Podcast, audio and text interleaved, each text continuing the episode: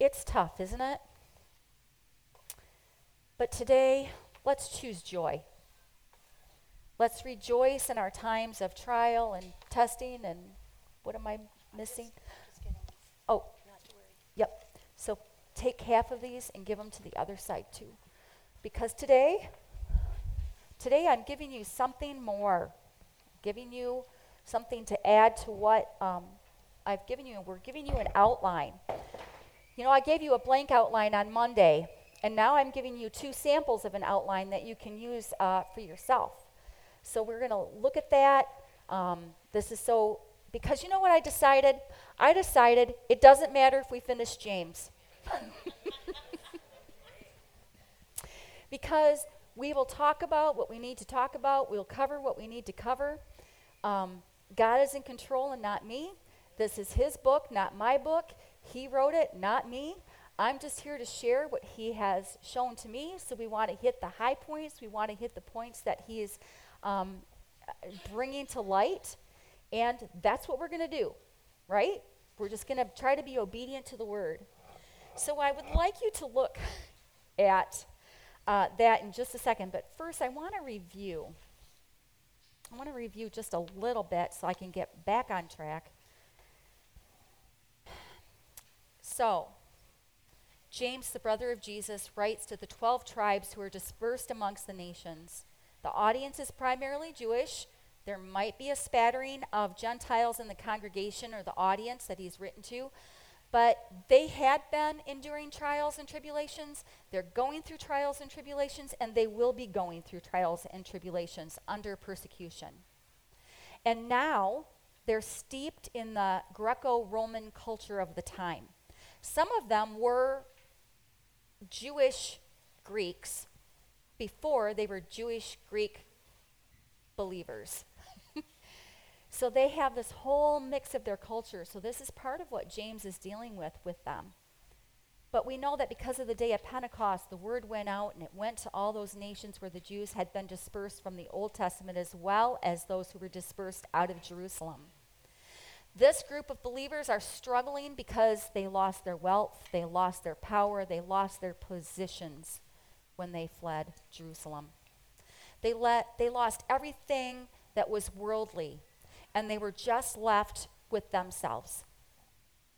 And so now they're living among these Greeks who wealth and power and position and intelligence are so important. It is so important to them. So they're kind of being steeped in this. And whether we realize it or not here in the book of James, James has been dealing with a lot of comparisons and contrasts. We've talked about a few of them. Um, and I think we lose the comparisons and contrasts of the culture of James because we're so American.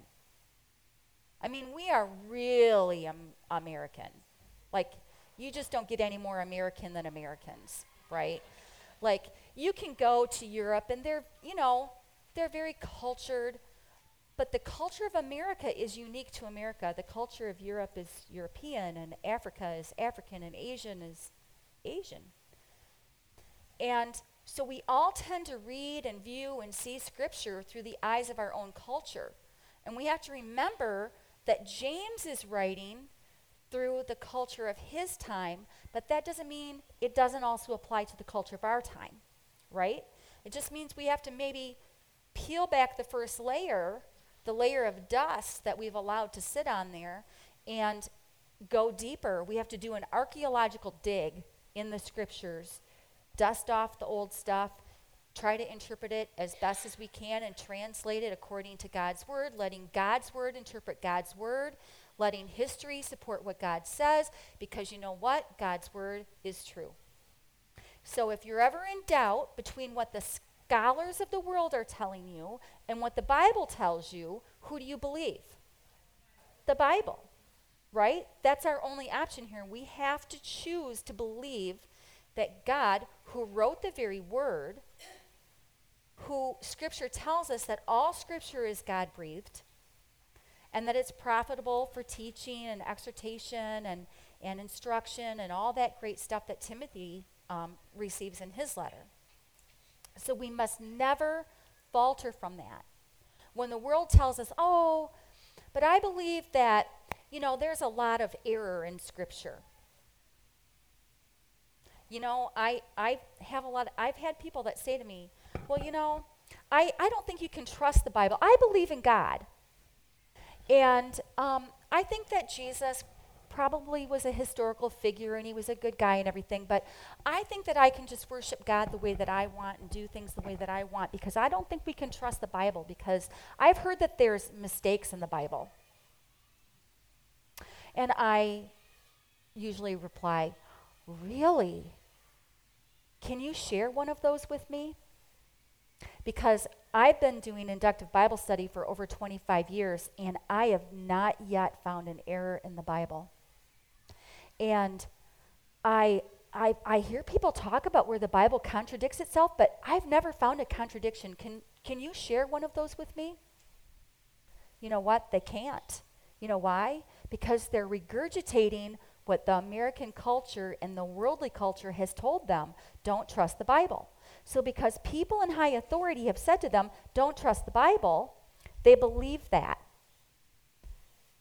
And so they argue scripture with you based on what other people have told them without ever having searched the word for themselves. So invite them to show you in the Bible where they can support their position that scripture is wrong.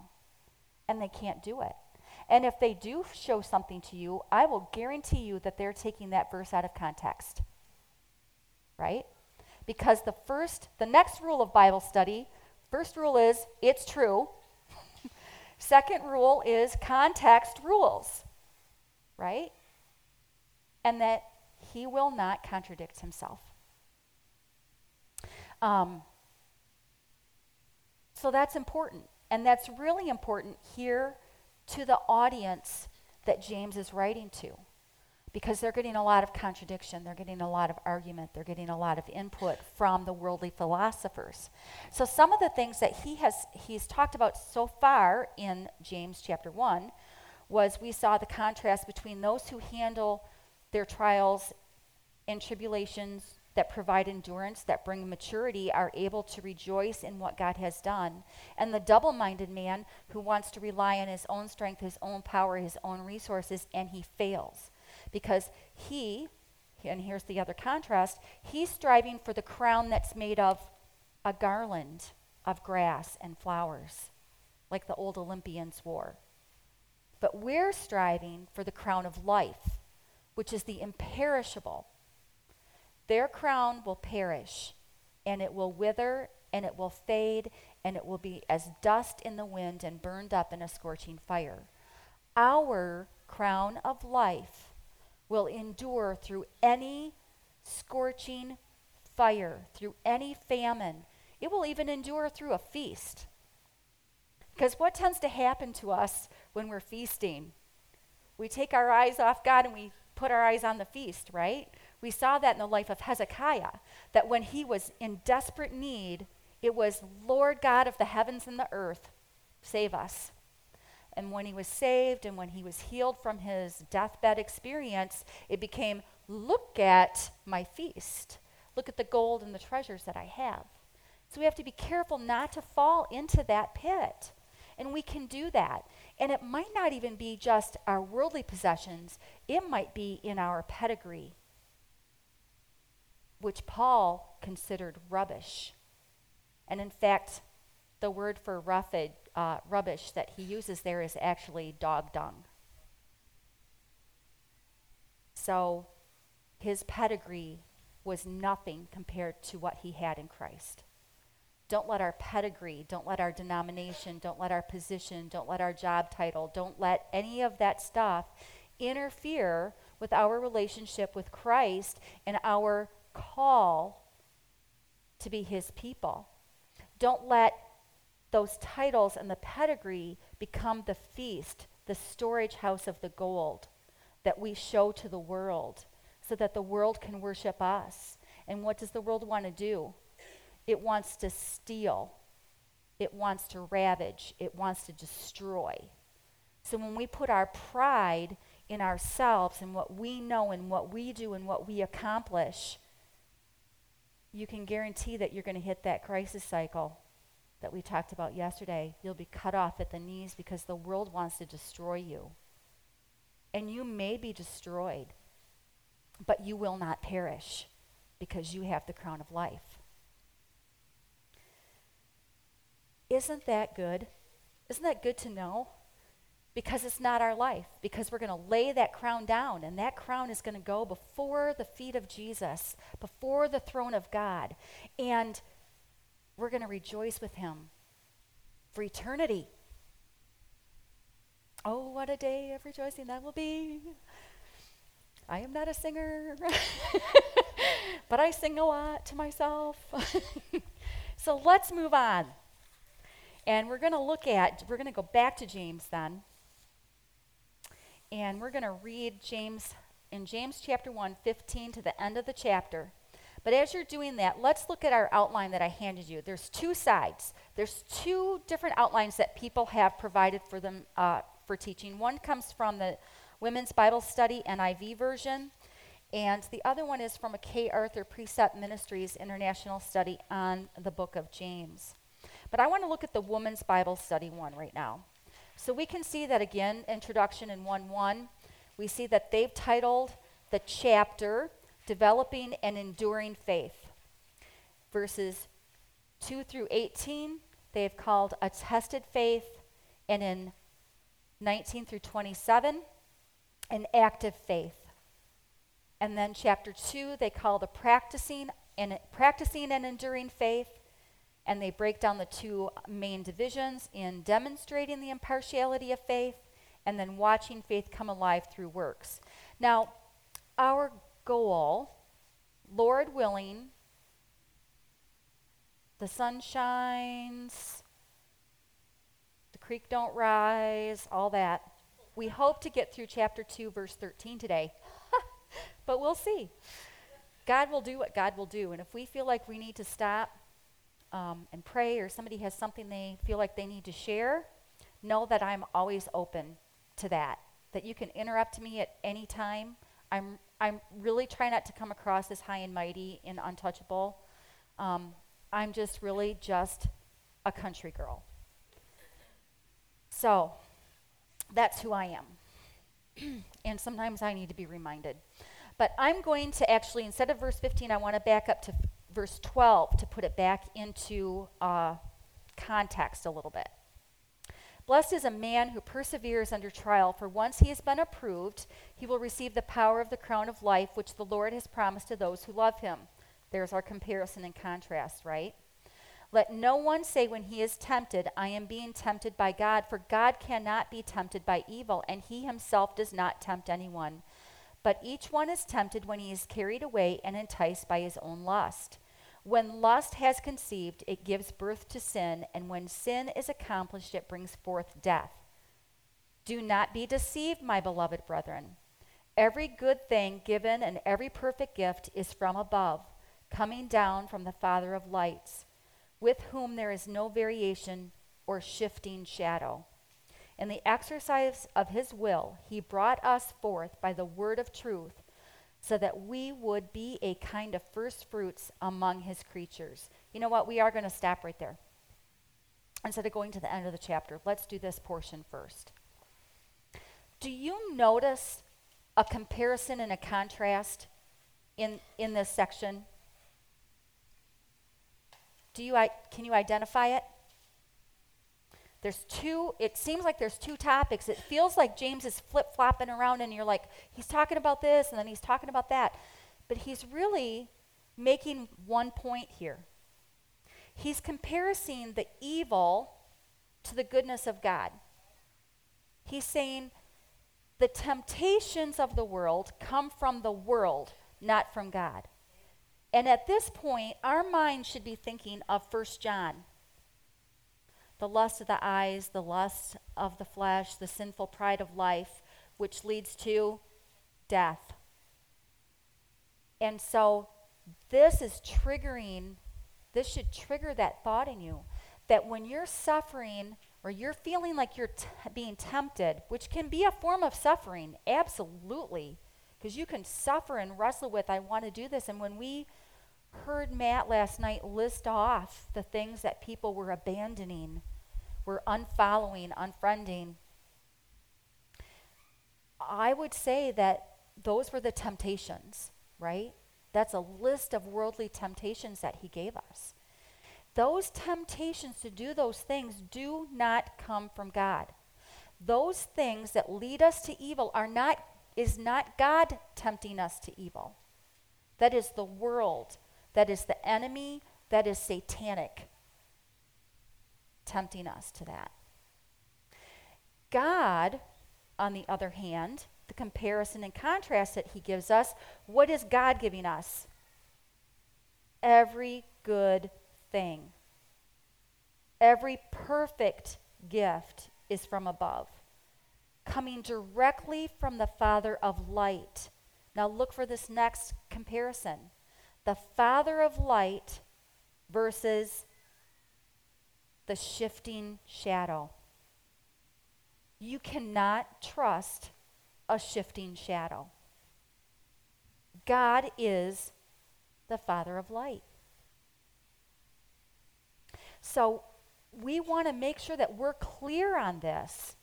That if you're being tempted to do something that is contrary to God's word, that is not from God. So when you say, the shifting, I can't remember what I said, Sue. Does anybody remember what I said? So the shifting shadow is not from God and it cannot be trusted. The shifting shadow is the enemy. That is satanic. That is the darkness. What does John tell us about the light? Jesus is the light of the world. Where there is light, you cannot have darkness. So, we need to light our candle so that the darkness goes. When we have the light, can we see clearly what's in front of us? When, if you were to walk into a dark room, you wouldn't know, would you? We were, uh, this summer, we went up to Minnesota to visit the grandsons, and we went on a tour of a mine, an iron ore mine. And it was fascinating. We went down into the earth half a mile. And once we were underground, they put us in these ore carts. And, and my grandsons were like, this is like Raiders of the Lost Ark, you know, or the, you know, where they're riding on the, the carts through, and they thought that was so cool. But we took this windy, curvy thing around, and you would see these big holes in the mountain and more tunnels would go through different ways, but we had to stay on the track that was provided for us because that was what was safe. And that that trail, that track was lit and it was very well lit because if for some reason the carts broke down and we had to get off and we had to walk back, we had to be able to see very clearly what was underneath our feet. And then we got off our little ride and we climbed up this very tight, skinny little spiral staircase, which I was fine going up. it was the coming down that I wasn't so sure about. I wasn't as sure footed on the way down, but the boys thought that was awesome. And they put us in this room, and we couldn't even see the outermost parts of of this cavern that we were in. It was just darkness. And it was huge. I mean, it was as tall, it was taller than the tabernacle and it was wider. And and so I wanted to start walking to see how far I, how far away it was. And our guide's like, "Get back here. You have to stay here. You have to stay here where I can see you." And I was like, oh, "Okay." like he scared me and my mom, pretty soon my mom's wandering off, wait, ma'am, get back here. And, you know, every once in a while somebody would wander off because you wanted, you were just drawn to what was out there. And as he talked to us, and he talked to us about the miners and how they kill, were killed in there and how it was so dangerous, and he ha- they had all these lights that were lit for us. And he turned those off and he said, Now, when I was a miner, he said, all we had were these hats with these lights. And that was the light we worked by. And it was like, ooh, this is pretty dim. How can you tell what you're doing? But your eyes adjusted to it, right? And then he told us about the original miners that went down there who got paid $3 a week. And out of that $3, they had to buy that um, they had to buy all their own equipment. So if they broke any equipment, it came out of their paycheck, including the candle that got stuck to their strap that went around their head because they didn't even necessarily have a helmet, but they would wear a cap to keep their hair from catching on fire if the candle got lit too low. So now he has one single candle lit. We're in complete darkness with just that candle. After a few minutes, our eyes adjusted, and then he talked to us about how they would yell, fire in the hole, right? Because they're going to set off an explosive. He said, Now, what do you think happens when 20 guys hear fire in the hole and they have a candle? What happens? You run. What happens to your candle? Blows out. He blew the candle out. I have never in my life been in such total and complete darkness as that.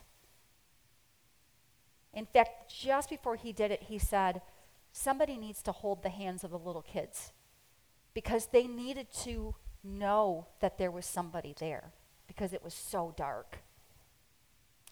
And he said, Now imagine your candle has gone out. You know there's fire in the hole. But you also know that throughout this cavern, there are holes that drop 300 feet, and there's no fence around it. Now, what do you do? Do you run?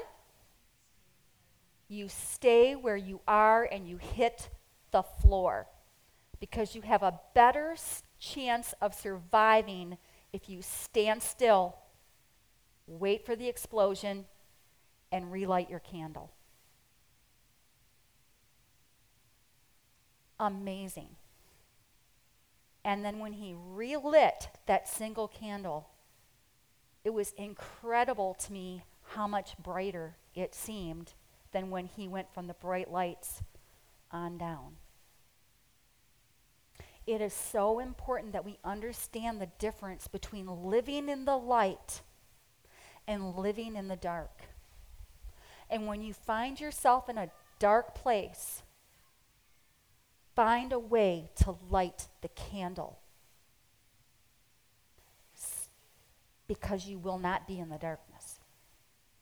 When you hit that dark spot, light your candle. It will save your life.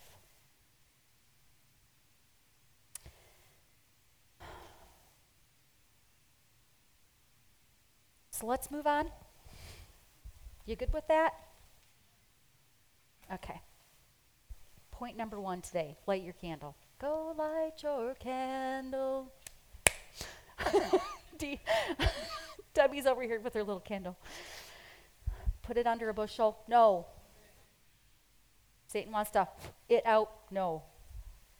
Okay, verse 19.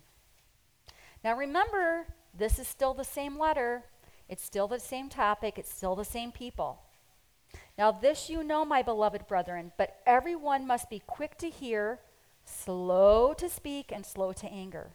For the anger of man does not achieve righteousness of God. Therefore, putting aside all filthiness and all that remains of wickedness, in humility receive the word implanted, which is able to save your souls. But prove yourselves doers of the word and not merely hearers who delude themselves. Let's back up just a second. Because a thought just hit me. Therefore, putting aside all filthiness and all that remains of wickedness, in humility, receive the word implanted, which is able to save your souls. In that verse, what is required of you? Say it again. You receive. You put aside. This is not about their initial salvation. They are already saved.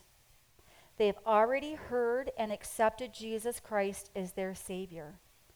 But he's saying, it's time to clean up your lives. It's time to be all in or all out. So put aside the filthiness, get rid of all that remains of the wickedness. In humility, be humble before the Lord and receive the word implanted. Because what does the word do? The word saves your souls. Only the word. We repent of our sins, right? But isn't the repentance of our sins the evidence of our salvation? and not our salvation because we are saved by grace. We are saved by faith. Faith comes by hearing and hearing the word of God. What Hebrews says. Yes, Sue. This is the maturity he is talking about. So he says, Is this the maturity? This is the maturity to be able to look at what is happening in your life and evaluate it. Am I going through this because I need to get rid of some filthiness? And the filthiness here is like dirty rags. Get rid of the dirty rags. Do you know what dirty rags are in Scripture? Menstrual cycle rags. There's nothing more dirty. Get rid of that filthiness, the waste, the waste of the world. And receive the word implanted. Implanted. Now, when you think of the word implanted, what do you think? Surgery.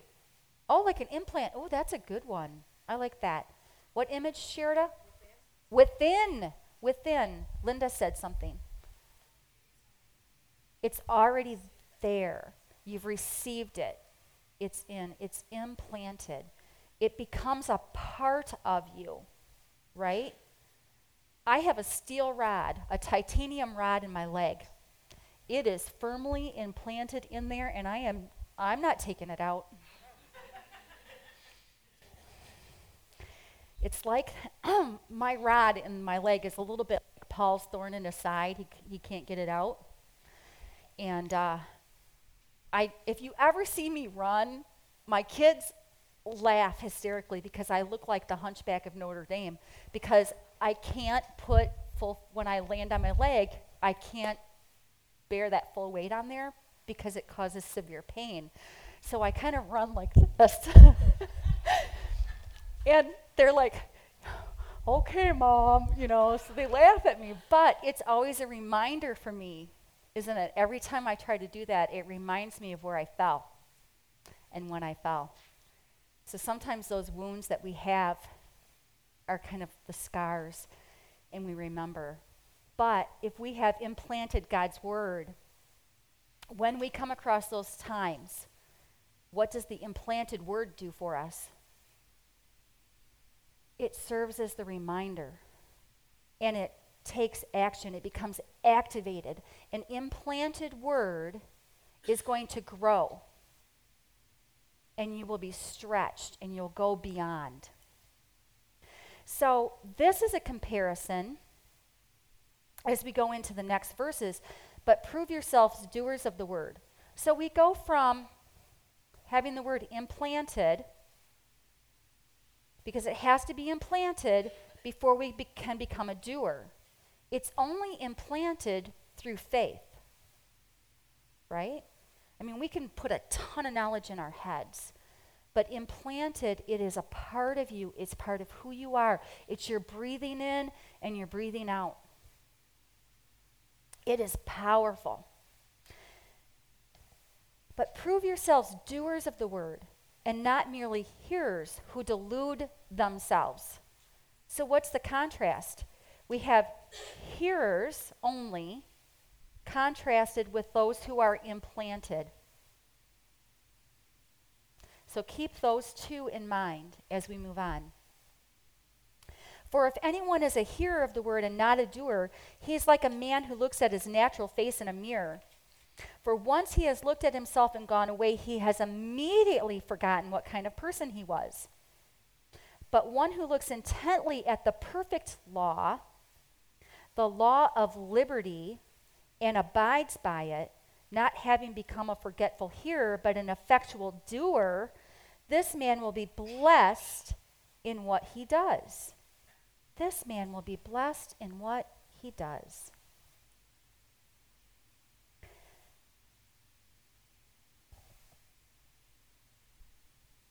So, Jesus gave us a list of blessings. because, again, the word blessed is something that the Jewish people love to hear. blessed. We're going to be blessed of God. I will bless you with this and I will bless you with that. If you do this, I will do this. Um, back and forth. And they love it. But the contrast here in these verses, the comparison and the contrast again is the between the man who the word has become a part of who he is it's his in and out, his daily life, his breathing in and out, versus the man who's only the hearer. What does it say the man who the hearer is? What's his life like? He goes to the mirror. Oh, yep, there it is. There I am. Yep, nothing in my teeth. Okay, I'm good. And he turns and he walks away and he goes, "Oh, wait a minute. I need I need to look again." Because it's vanity. Vanity is fleeting. So he's the one that's wanting his ears tickled. But it's not becoming real to him. It's not true to him. It's not something that is changing his life.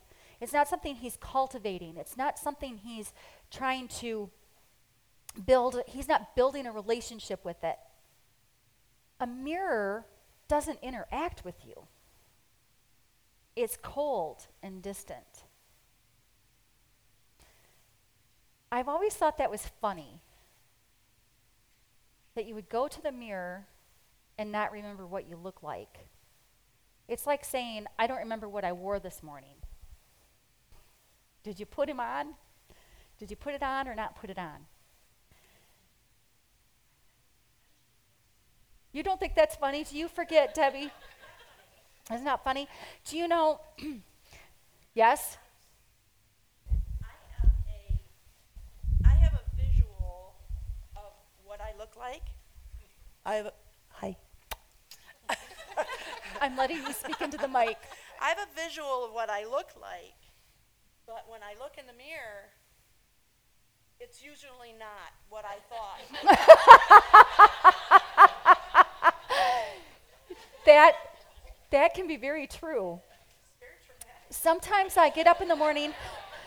Sometimes I get up in the morning and I'm quite shocked. Right? And then sometimes I look in the mirror and I go, I forgot I let my hair go gray. I think, but I think that's just senility or something, early, early setting in of being crazy. But you're right. But we do forget. We even, even as Christians, right? We can forget. We, we need to be reminded.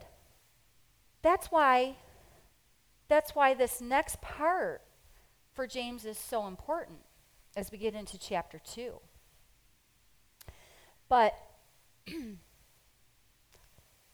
remember that this first chapter is talking about the faith that they have. He's not trying to convince them to follow Jesus. They are following Jesus, they're believers.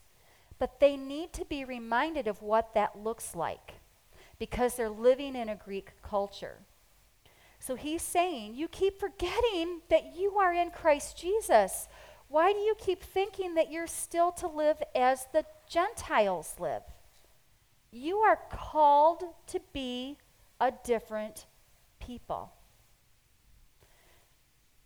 God's word implanted causes us to be quite peculiar. We look different, we act different, we talk differently.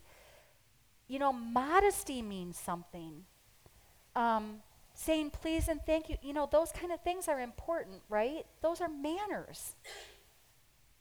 So, manners are one thing, morals are another thing.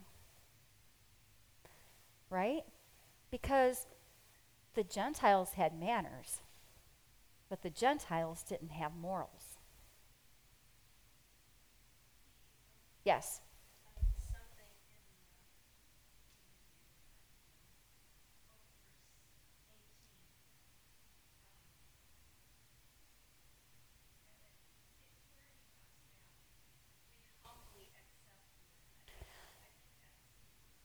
Yes, verse 18, Debbie is saying about humbly accepting the word. Is it 21? Okay, no, we were she was trying to find it.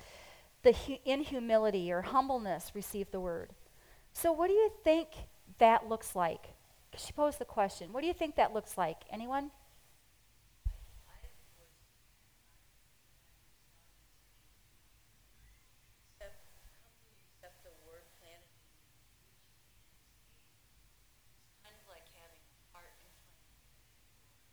Transplant.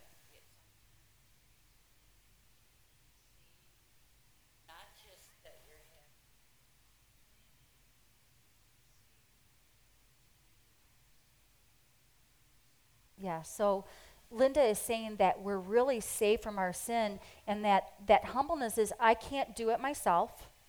I have to rely on the master healer to open me up and to take out my heart of stone that Jeremiah talks about and put in the heart of flesh. I get a heart transplant. So he's implanting that. He says, I'm going to write my word on your heart. So that's that implanting.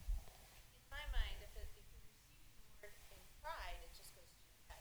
Oh. You're receiving the word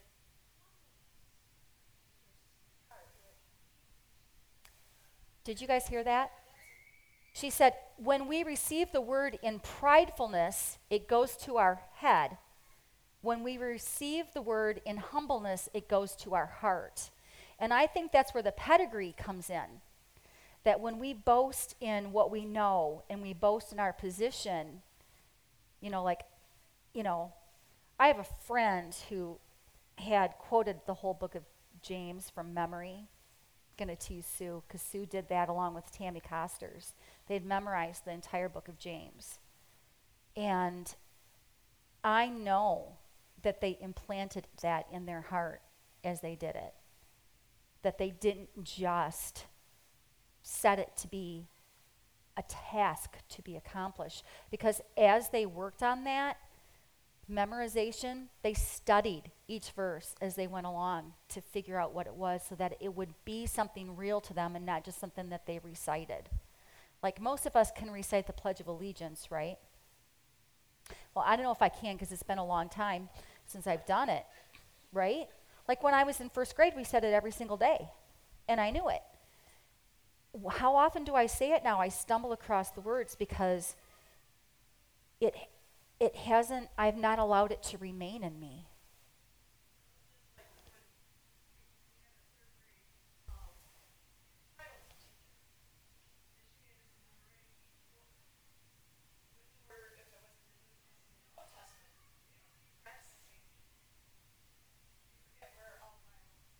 Yeah.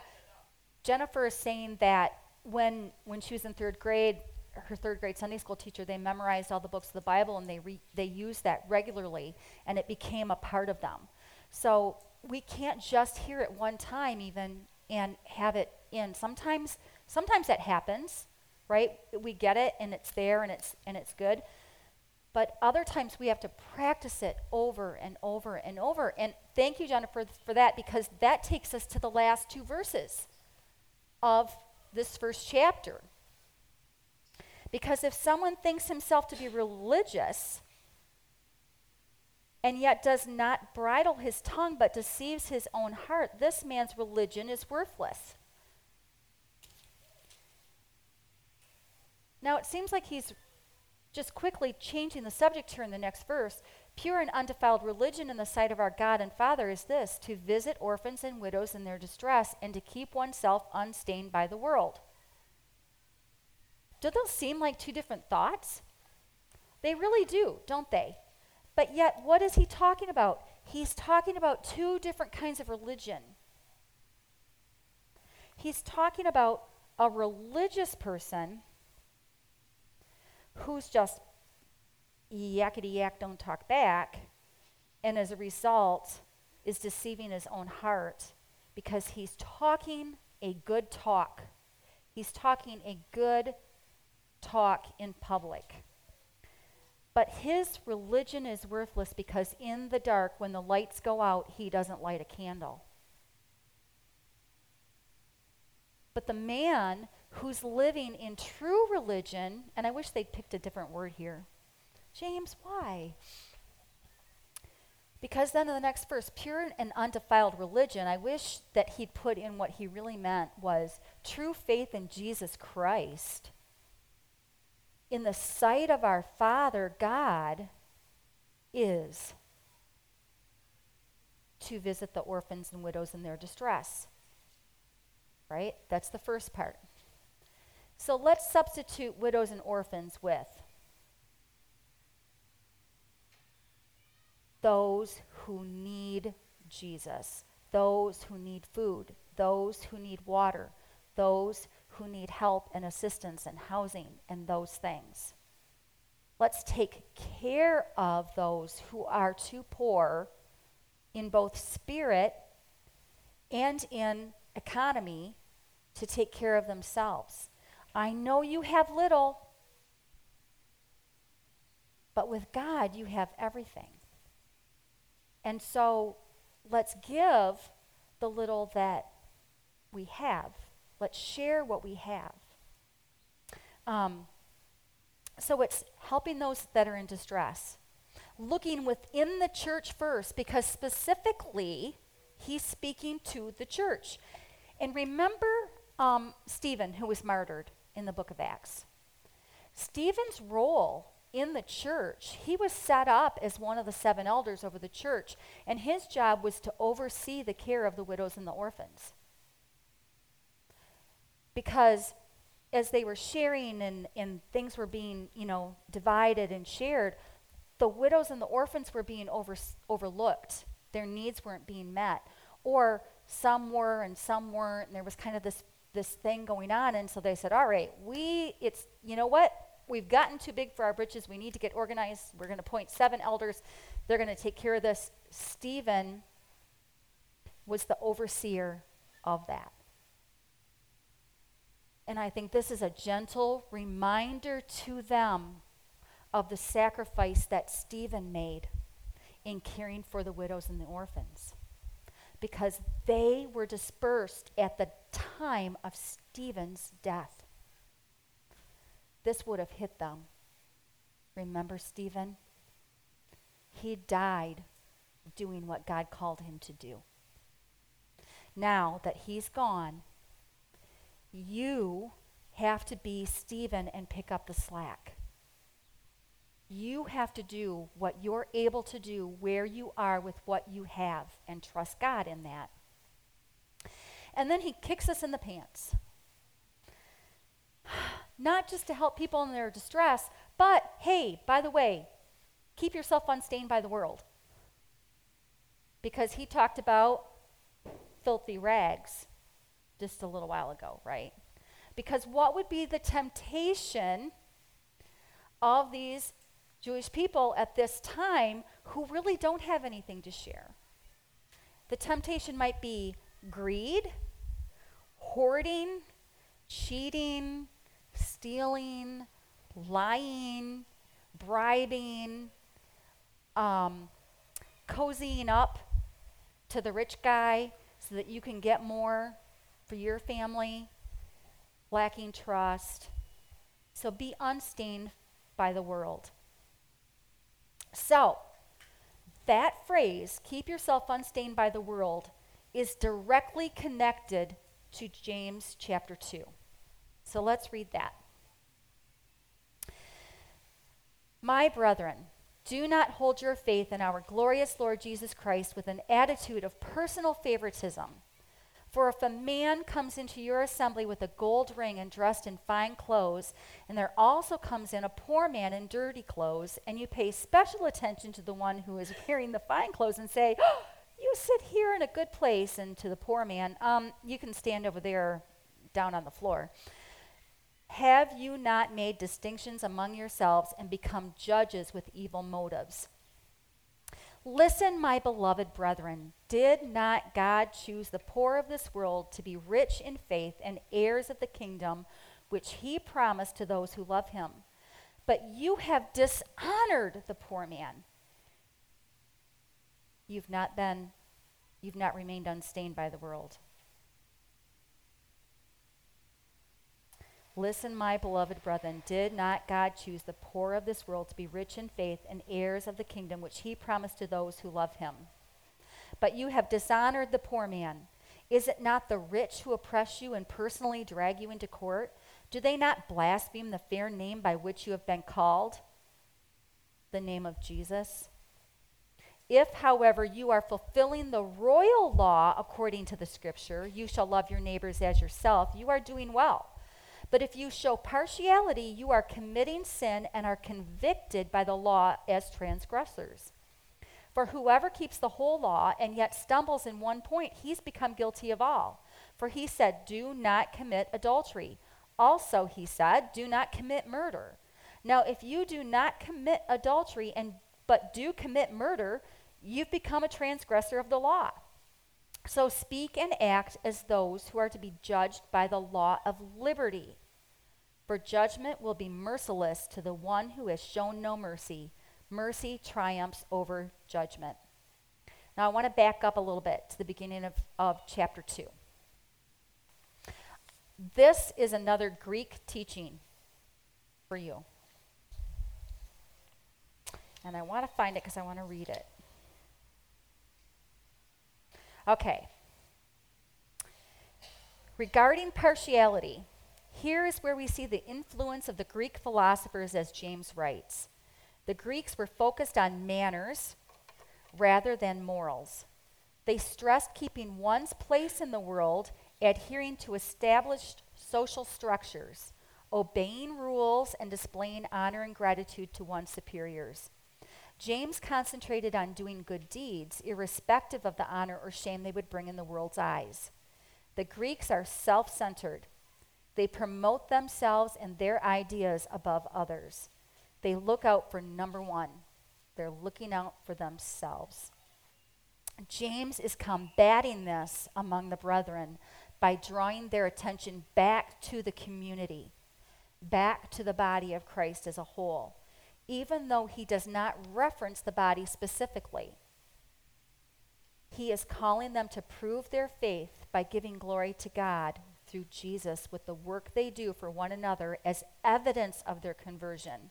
Their works are not to be a way or a means to be converted, for it is by faith alone we are saved. It's so interesting that that if you didn't realize where they were living and you just read the book of James, you'd go, okay, you know, I can't treat the really rich people in my church better, and I can't just, we can't just put them on the board because, you know, they're influential, which is a real temptation, right? On any nonprofit, it's a temptation to say, we need to find the most influential people in the community, the people that have the money, the people that can support us, the people that know lots of people. And you know, there's that's, that is valid to an extent because you do need people that know lots of people. And you need people that have resources that you're not going to tap, tap out your poor person, but you don't reject the poor person in favor of the wealthy person if the poor person has the spiritual gifts that you need to serve in a position. You need to put that person in there. So don't show favoritism to the more spiritually qualified person over a spiritually disqualified person just because of money. And so they've got these Greeks that are attending their, their meetings at their, at their gathering place, and they're being influenced by that. And they're being, you know, so they're hearing, they're hearing and sharing their testimonies, and the Greeks are kind of insisting that the protocol of society be followed. That because they come in in they're fine white linen and their purple sashes and their really nice Birkenstock sandals. And you're wearing 99 cent flip flops from the gas station. And you're wearing the clothes you got at Goodwill, which, according to my dad's the best place, and why would you ever pay full price for anything? But just because they come in with a big wallet doesn't mean that they're the right person for the job. And it doesn't mean that you treat them any different or more special than anybody else. And I think this is a sermon we've all heard a thousand times. But now that we understand it from the Greek perspective, the Gentile perspective, does it make more sense? Because they were insisting that societal protocols be followed that they would enter the building first and the poor people couldn't come in until the end. That they got the choice meats and the poor people got the scraps. That because they held they were business owners and they were educated that they were the ones allowed to speak but not the poor uneducated ones. And yet who did God use when Jesus chose his 12. What was that, Kevin? The poor and the uneducated. Bunch of fishermen. Come and follow me, I'll make you fishers of men, Jesus said. And they were like, woohoo, a rabbi wants us. We've been rejected by all other rabbis, but this rabbi wants us. What a great call to be rejected by the world, but chosen by God. I would rather be chosen by God than chosen by the world. It's an amazing thing. The next comparison and contrast we have is from 8 until verse from verse 8 to verse 13. We see here the royal law compared to the perfect law or the law of liberty, which by the way are both being quoted equally because it's saying doesn't it say in the royal law that you shall love your neighbor as yourself? Well, where's this come from?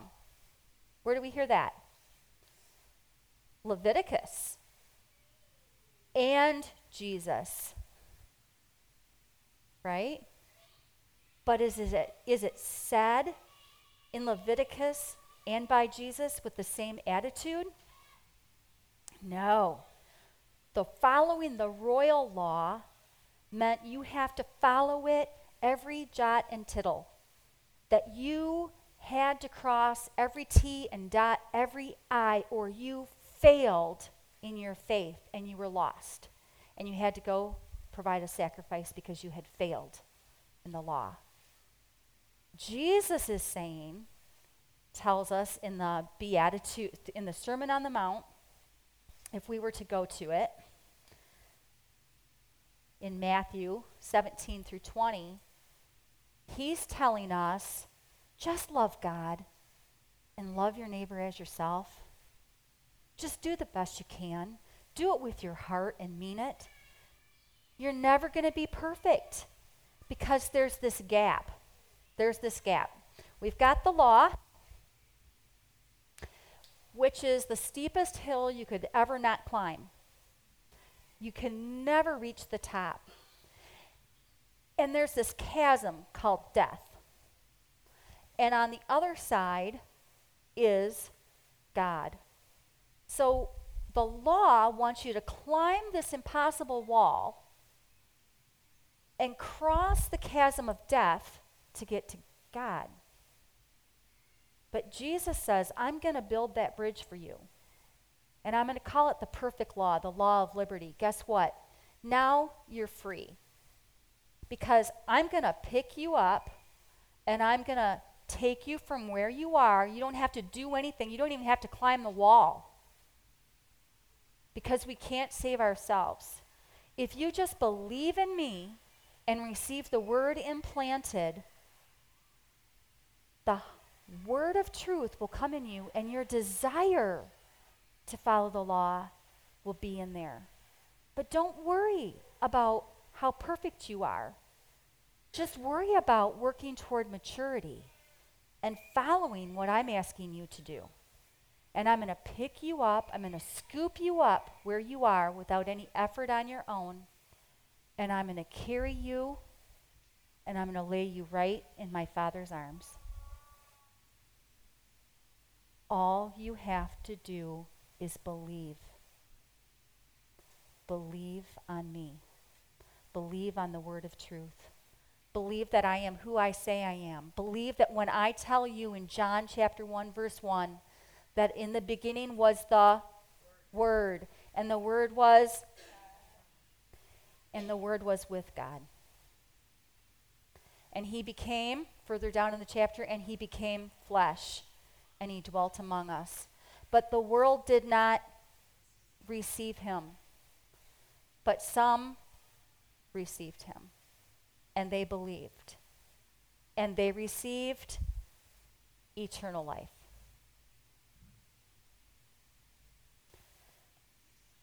And that's where we're at today. We got through verse 13. God did it.